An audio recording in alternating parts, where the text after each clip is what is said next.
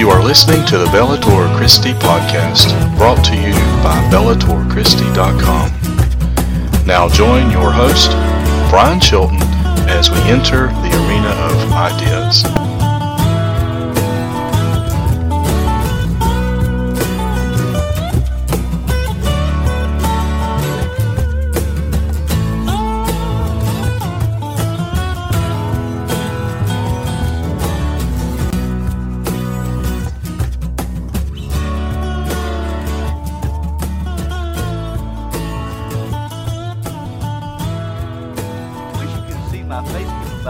Someone out there talking. I thought, well, maybe it's someone on the cell phone. That looks like Ashley. Wait a minute, it's Juan. Let's run. It is Ashley. So, anyhow, I would ask if you will turn your copy of God's Word to the book of Acts, chapter 11, verses 19 through 30 is where we're going to be. Just want to let you know about, we're going to do something. In fact, I was planning on doing this after we finished Acts, but I can't wait. God's just really impressed this series upon my heart and mind. We're getting to a part in Acts where there's a movement from the life of Peter to the life of Paul. And so what we're going to do is, after we finish the first half of the book, which you'll be here in a couple of weeks, we're going to finish the first half. We're going to take a little bit of a break from the book of Acts for a little while. God has laid a series on my heart and mind, and I can't get it off, and it seems like the more I go along, the more God impresses upon my heart and mind to do this series. We're going to take a break from Acts here in a couple of Sundays to have a new series on heaven. And we're going to talk about Heaven, Our Eternal Home is what we're going to name it. And so if you have any questions pertaining to heaven, I already put this online, and we've received a lot of questions already, a lot of great questions for that matter. But if you have any questions that you've had about heaven that you would like to be included in this series, be sure to let me know, and I'll do some investigating on it. I have it set for a 12-week series, but you know what? We'll go with just as long as the Lord wants us to go with this series. And so the goal is 12 weeks, but if we want to go longer than that, we'll just do what the Holy Spirit tells us to do on that matter. But we're going to take, here in a couple of weeks, we're going to take a break from Acts. We're going to go into looking at heaven. And so after we finish that series, we'll come back to Acts and finish up the remainder of the book as we look at Paul's ministry. But just kind of give you a game plan of where we're going, and I'm really looking forward to this series coming up on heaven. So if you do have any questions, you know, you can tell me today, or you can call me, you can email me, whatever you want to do. You know where to reach me, but let me know if you have any questions about heaven, and we'll have that included in part of our series. Acts chapter 11, verses 19 through 30, as we're starting a new year, we want to take a look today at the church's new year. There's a transition that's taking place in the book of Acts. And Peter has been front and center, as one of the primary apostles that Jesus called. And now we see the church is growing, the church is moving into new areas, and we see some new ministers coming to the scene. We see some new movements happening. So we want to take a look at the church's new year, and we invite everyone who can and is able to please join us in honor of the reading and hearing of God's precious holy word. Acts chapter 11, verses 19 through the end of the chapter. And we do encourage you to please stand at this time as we pay homage to the reading of God's Word.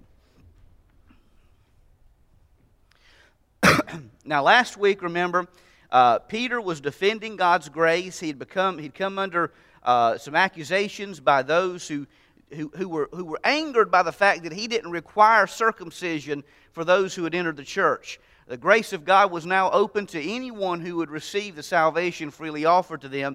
And so Peter came under some accusations. So now we pick up the story here in verse 19, and we see that the picture is moving from Peter to Paul and to Barnabas and some of these other apostles.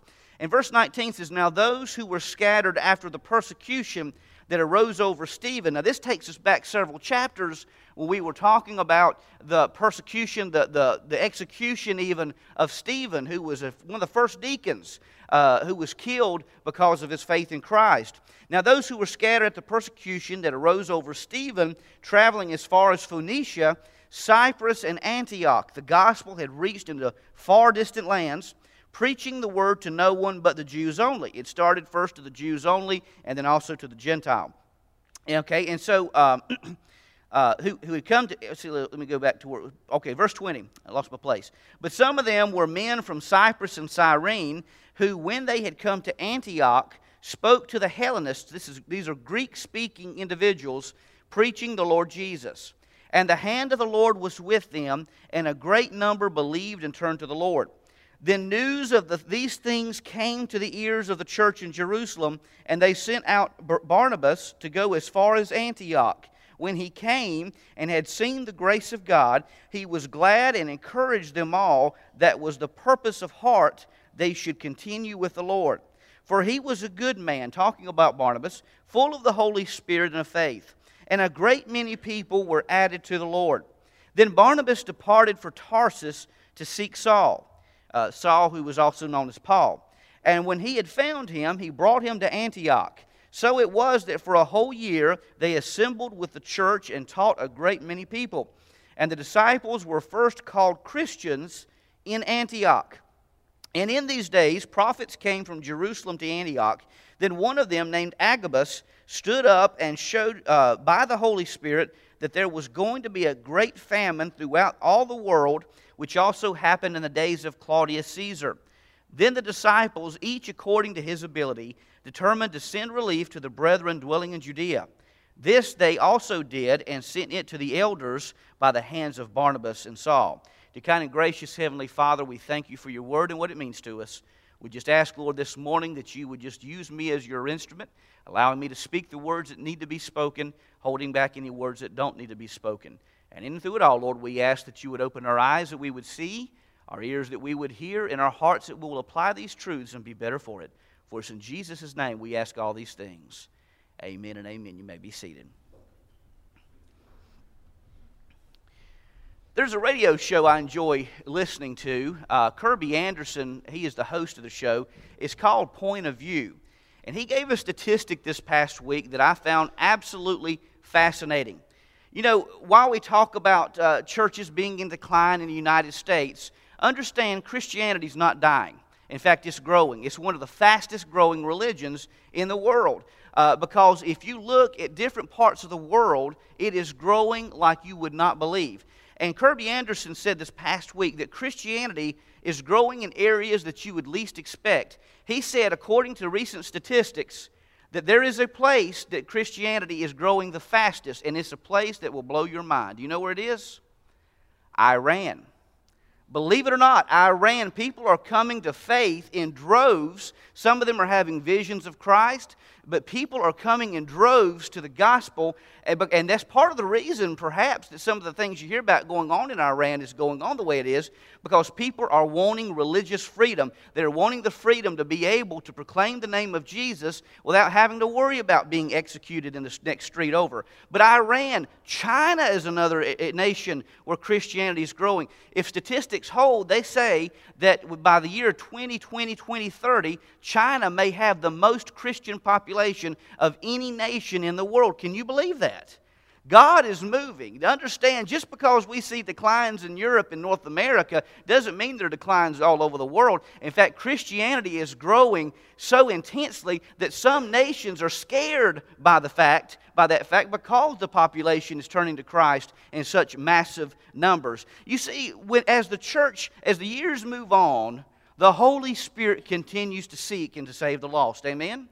And a lot of times, He may go into places that you least expect to make a difference, to make a transformation in even nations by the message of the gospel. Now understand this, as we face a new year in 2018, there are distinct challenges we have. But understand, I truly believe that the church, the true church, will always exist to the time of Christ, and there will always be a church. No, we may not be in the majority in many nations, but understand Christianity began as being in the minority, amen? We began being in the minority. But understand this, God brings, as we face new challenges, God helps us meet those new challenges, and in fact, reaches people we least expect in the years ahead. I think we see that this church's new year, as we find in Acts chapter 11, consists of three things. It consists of new membership, it consists of new ministers, and it consists of new ministries. And that's what we're going to focus upon this morning as we look at this church's new year, as we see this moving in Acts chapter 11, verse 19. And by the way, I didn't plan this. This is by the grace of God. I didn't plan this being a New Year's Day message. I didn't plan this. That's just the way the Lord works, amen? That He just puts us in the right places, the right time, the right messages at the right points in time. And it's amazing how God works in that matter. But let's first take a look at the church's new year as it consisted of new membership. Now, we see that this church grew out of Israel. It started, obviously, in Judea, where Jesus ministered. In fact, He spent more time in the country than He did in the urban city. Did you know that? He spent a lot of time around the Sea of Galilee, around that period, around Caesar, Capernaum. That was mainly the headquarters, you could say, of the church as it started off. He spent a lot of time there, moved to Jerusalem, was crucified, died, buried, resurrected, ascended into heaven in Jerusalem. So it started there in Israel, but this gospel message started moving out into areas that the church never expected, the church never anticipated. It moved into Phoenicia. Now, Phoenicia was like the Las Vegas of ancient times. And I'm sure there were many people saying, "Lord, you're saving people in Phoenicia? I mean, that's a coastal town. I mean, this is a place where all those sailors go." We have any guys in the Navy today? We got one. We got any more? You got to watch those. I got two. You got to watch those Navy guys now. But no, all kidding aside, I can say that my grandpa was a Navy man too. But, you know, it was a coastal town. The sailors went there. You know, they came there. There was a lot of ships built there. This was a coastal town. And I'm sure there were many people saying, "God, you're going to Phoenicia to save people?" I mean, again, this was like the Las Vegas of the ancient times. And people were being saved in droves in Phoenicia. People were being saved in droves in Cyprus, an island country. In Antioch, people were coming to the Lord. In fact, Antioch, the church grew so large there in Antioch, it became one of the 5 large Christian cities in ancient times. Jerusalem was one. Rome was another. We see Antioch was the third. Alexandria in Egypt was another. And Ephesus in Asia Minor. Those were the 5 big cities of Christianity. And in fact, it was in Antioch, this very Antioch, where Matthew wrote his gospel. The Gospel of Matthew was written in this town, we see. And so this became a large area. Now understand this, the population of this city may have been as many as 300,000 people. There was a lot of wealth in this city, and people came to Christ in droves. Was it a mistake? Absolutely not. Because God had a purpose. He had a purpose for Antioch. He had a purpose for the church. The church was not just to stay in the small confines of Israel. The gospel message was to go out into every part of the world, to the uttermost parts of the world we see. And we see that the church would meet new challenges as they were facing new people. And God had to push them out of their comfort zone to talk to people that they may not know what to say, to go to areas that they knew very little about, but to do this to see souls saved for the gospel of Christ. Now, I'm going to be honest with you. I'm just a boring old person. And I get panicky. I'm used to things being the way they are, day in and day out.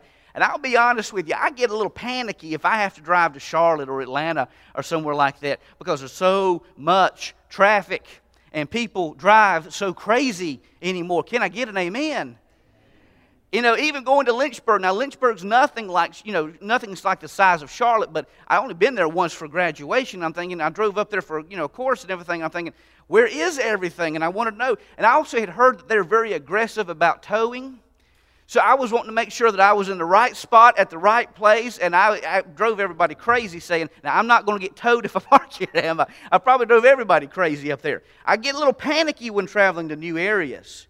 But understand this, God may move us out of our comfort zone to see new people come to faith, to see new people come in the church. And beloved, we need to welcome that. We need to welcome that. A lot of times, and again, me being this mindset, we come in and we have a pew we're comfortable with, and when we designate that's our pew. Anybody done that before? Okay, be honest with me. That's my pew. And if somebody sits in your pew, it might ruffle your feathers a little bit. That's my pew. What are they doing sitting in my pew? But you know what, beloved? We got to get past that. We really do. We need to be welcoming individuals into the church from wherever they may be, no matter their past history, no matter what they've done, no matter what they've seen, because God has a purpose, and His purpose is to save souls to the glory of God. Amen? Because just think about this. What if that person who shared the gospel with you said, I don't want to waste my time talking to that person? Would you have ever known about Jesus? Would you have ever known about the gospel of Jesus Christ? Absolutely not. Thank God for individuals who took the time to share the message of Christ with us, and we, in like turn, need to be sharing the message of the gospel with other individuals. Despite the bad things that may happen, such as Stephen's death, God can use even the bad things that happen to bring something great. So don't let the past hurts. You know, let's be honest, sometimes people get hurt in church. Amen? People get hurt in church. And you know why? Because even though we're saved by the grace of God, we're still sinners. Amen? And I'm the chief of them. I'll be honest with you. There's none of us that are perfect, and we have mindsets, we have opinions, and sometimes we put those opinions at the level of the gospel. We've got to separate those things, amen? The gospel's the gospel. Let our opinions be opinions. And so we get hurt in churches, and so there's always this thing that happens a lot of times, and I was there, folks. I'm speaking from experience. I was hurt in church, and I said, well, I'm done with it. I'm not going back. But you know what? We are God's people. And we better learn how to get along on this side, because we're going to be spending a long time with one another on the other side. Amen? So we need to learn how to get along with one another. But the fact is that God may have us speak with individuals and have us going to different areas. It may move us out of our comfort zone. But God didn't save you to keep you comfortable. God saved you to use you for His glory. Amen? God saved you. Can I get an amen? God saved you to use you for His glory. Never think that somebody, and let me just say also here, never think that somebody is beyond the reach of God. God may just surprise you. So if you have someone in your life, maybe someone's in your mind right now, and you're praying for that individual, don't give up on that person, because God can still reach their heart. He can still reach their lives, and He can make a transformation in their soul. And I honestly believe in my heart of hearts that some of today's atheists may be tomorrow's evangelists. We've seen it in times past, and we can see it again. Beloved, I think God has a purpose for us, and the church is not dead, and the church is very vibrant if we remain close to the Lord and if we stay close to the Holy Spirit. Number two, the church's new year consisted not only of new membership, but the church's new year consisted of new ministers.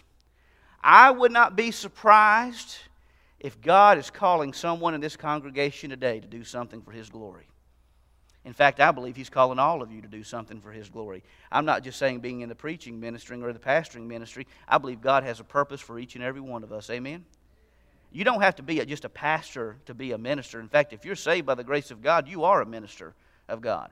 And God has a purpose for you. But I don't know, God may be working in someone's life this morning. I don't even know why I'm even saying this. But God may be working in someone's life this morning to call you into the gospel ministry. Beloved, we need more individuals dedicated to the authority of God's Word who will preach the truth of God's Word and stand according to His authority, stand according to Him, because we're losing that in many areas of our nation. There are many people who are today who don't hold to the authority of God's Word any longer, who don't say that it's inspired, infallible, and inerrant, and that's a crying shame. I'd afraid to be in their shoes. I'd be afraid to be in their shoes come Judgment Day. Amen, Grady? I'd be afraid to be in their shoes come Judgment Day.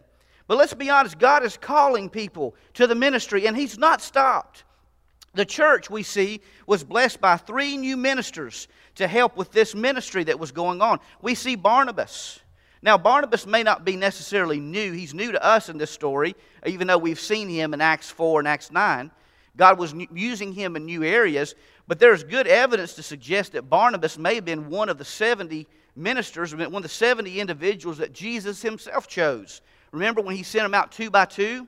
72. Barnabas may have been one of those individuals who were called out to go out like that. In fact, we know his name was Joseph of Cyprus. His nickname was Barnabas because he was such an encouraging person. And we see that in verse 24 that Barnabas was a good man who was full of the Holy Spirit and full of faith. Barnabas was a great man, and he was being used in new areas to do new things for the glory of God. Beloved, we need more Barnabases today. We need more individuals who will be people of encouragement, who will pray for other individuals, and maybe start up prayer groups and stuff like that, who will start up praying for individuals, being an encouragement, being a light of encouragement. And I want to tell you today, there's so much negativity. You turn on the television, in a few moments' time, you'll be just depressed by most things you see on television anymore, especially if you turn on the news. Give it 5 minutes, and I guarantee you'll need a Prozac. Amen?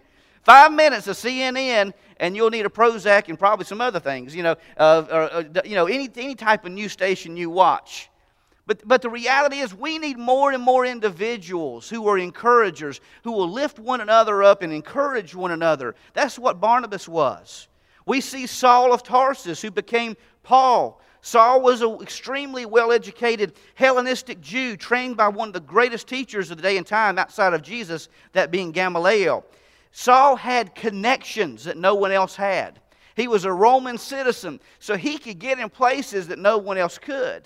Praise God for individuals who have the inside track, amen? Praise God for individuals who have the connections. Saul was one of those individuals. And you also see this guy named Agabus. Agabus was a Jewish prophet who came down from Jerusalem to Antioch. He was known for two prophecies, which later he would give a prophecy in chapter 21. And he gave a prophecy here saying that there would be a great famine. And in fact, he was so accurate that there was a huge famine that took place around 46 to 47 A.D. So this is probably around 44, 45 A.D. that this is taking place. But Agabus is used by God. Saul is used by God. Barnabas is used by God. And praise God, God still calls individuals for His glory and for His honor. And I want to tell you today, beloved, a lot of times what we make a mistake in church ministry. We try to compete against one another in church. But I'm going to tell you something. God has a specific purpose for you. You can do things that no one else can do. Did you realize there are people you can reach for God's glory that I can't? Some people won't talk to a preacher. Amen? Some people won't talk to a preacher. But it may be that you have access talking to people that wouldn't speak to me because of my position. Understand, we all have a purpose at God's table. And understand, Peter had gifts. He had gifts that Barnabas, Paul, and Agabus did not have. Paul had the education and access that Barnabas and Agabus didn't have. Barnabas had the education from Jesus, the tradition, the outlook, and the means that Paul and Agabus didn't have. And Agabus had the insight and skills that neither Paul or Barnabas had. All of us have skills and abilities that God has given us, and we can bring that to the table, but we have to be willing to use them. A lot of times we're not willing to use the gifts that God has given us. Thomas Oden rightly says that the Christian life requires the simple surrender of the will to God. The will renewed through grace is empowered to yield that God's will be done on earth as it is in heaven. In proportion as God's will is done in one's life, one is walking in the way of holiness. In proportion as one is able to truly say, "Nevertheless, not my will, but thine be done." Are we truly open to the will of God in our lives? Ask yourself that question. A lot of times we'll say, "Well, God, I'll give you this part of my life, but I won't give you all of it. I'll go up to this point, but past that, no." God doesn't want a little chunk of you. He wants all of you. Amen? And He wants all of our wills. And as I said before, I really truly believe that God may be calling someone in this church today to do something for His glory and for His honor. And I want to tell you, we as a church, I think not only as Huntsville Baptist Church, but the church united across the globe, we need to start working together, coming together in one mind and one accord, being united on the fundamentals. There's a reason. I was actually, I hope I'm not stepping on any toes, but I was pulling for Clemson in last week's game as they played Alabama, the football game that went on. And I got some thumbs up back there. But Clemson just didn't show up at all. Amen? They didn't show up at all. Alabama was playing like a team together. I mean, they were like a family. They were coming together. Clemson just couldn't get anything. It seemed like they were just fighting against themselves through that game. A house divided, we see, the Bible says, cannot stand. We need to come together as a united body, not only in this church, but be willing to reach out beyond the scope, reach out to other Southern Baptist churches. And I would even dare say, can I say this? You ain't going to throw stones at me, are you? Go across to other denominations. Amen? I know some good godly Methodists, you know, amen? Oh, some of them looking at you funny here. I know some good godly individuals who aren't Southern Baptists. We need to reach beyond the scope of even that because we are united by the grace of Almighty God, amen?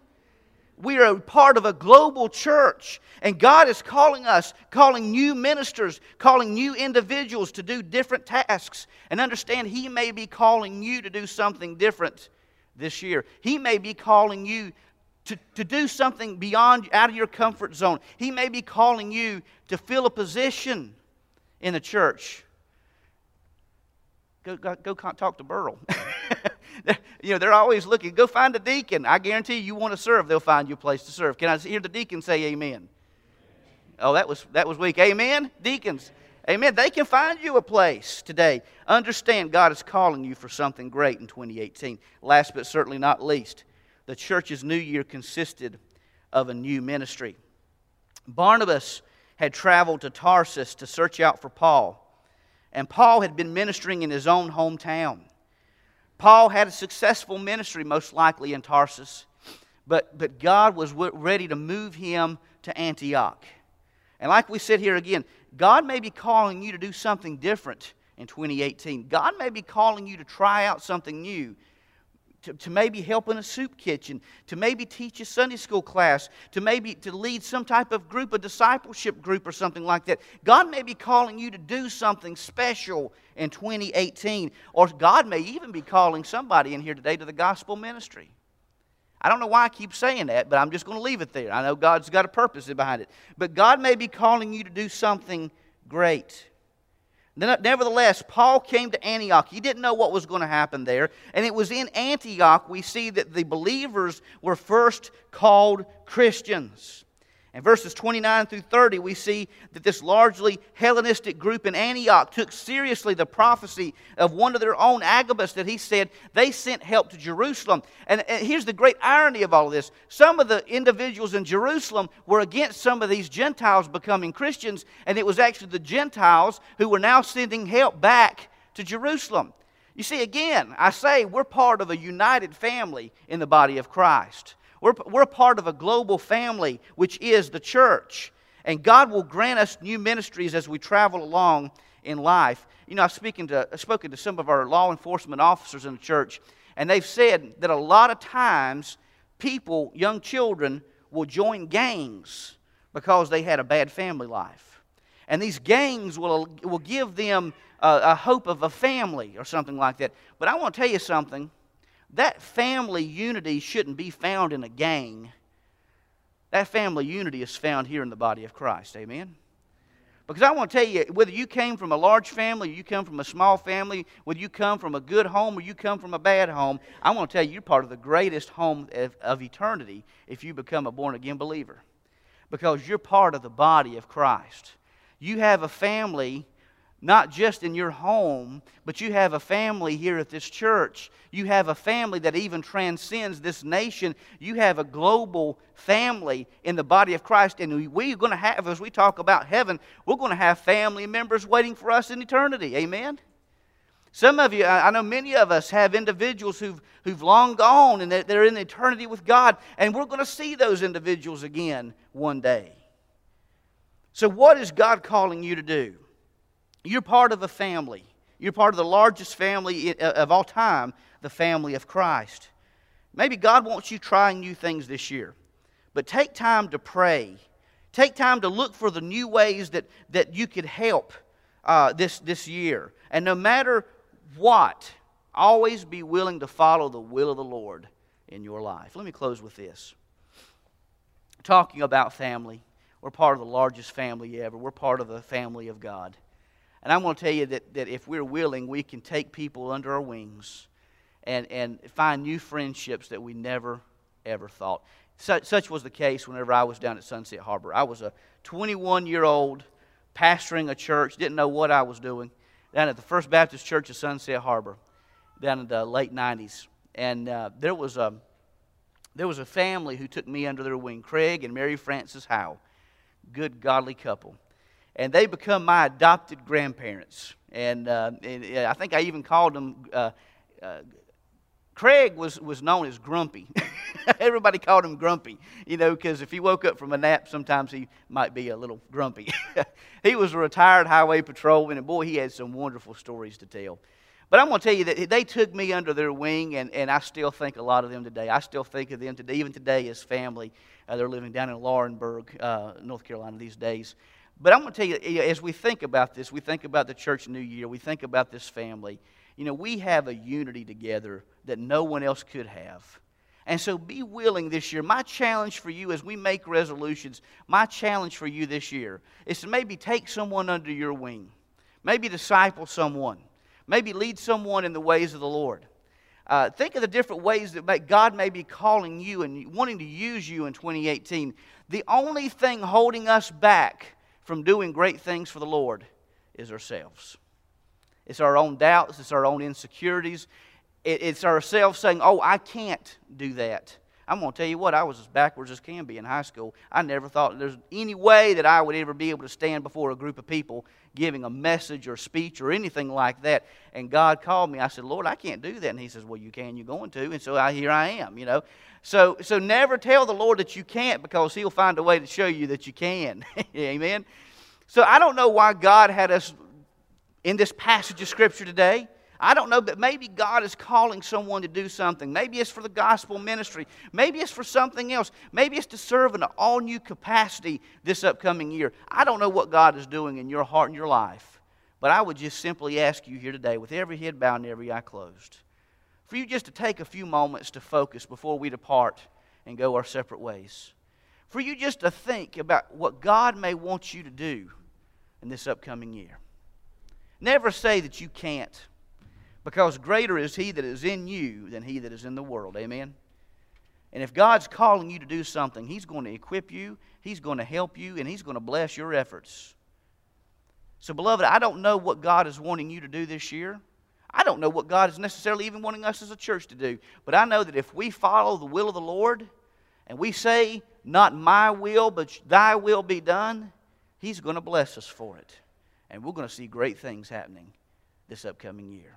Dear kind and gracious Heavenly Father, as we close in time of invitation and prepare to take the communion in just a few moments, as we partake of the bread and the juice, we would just ask, Lord, this morning that you'd help all of us to look at our lives.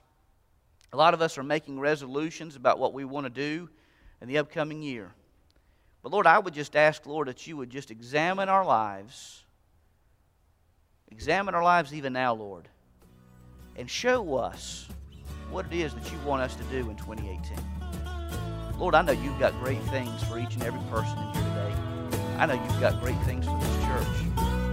And Lord, I just want to simply ask, Lord, that through your Holy Spirit, that you would help us to surrender our will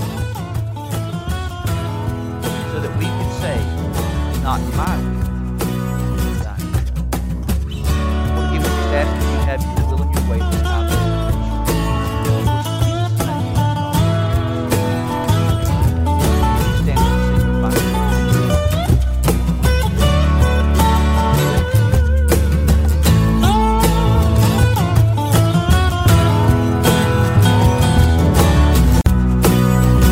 The views expressed on this podcast do not necessarily represent those of BellatorChristi.com or its affiliates. The Bellator Christi podcast is a production of BellatorChristi.com and is protected under Creative Commons copyright. All rights reserved. The theme song is Crucified, written by John and Michaela Lemonese, performed by Crosby Lane, and produced by Mansion Entertainment. Be sure to visit BellatorChristi.com and subscribe so that you can receive all the articles and podcasts in your inbox for free. Catch us on iTunes, TuneIn, and Stitcher. For Brian Chilton, this is Burl Childers saying God bless, and we'll see you the next time as we enter into the arena of ideas. Crucified.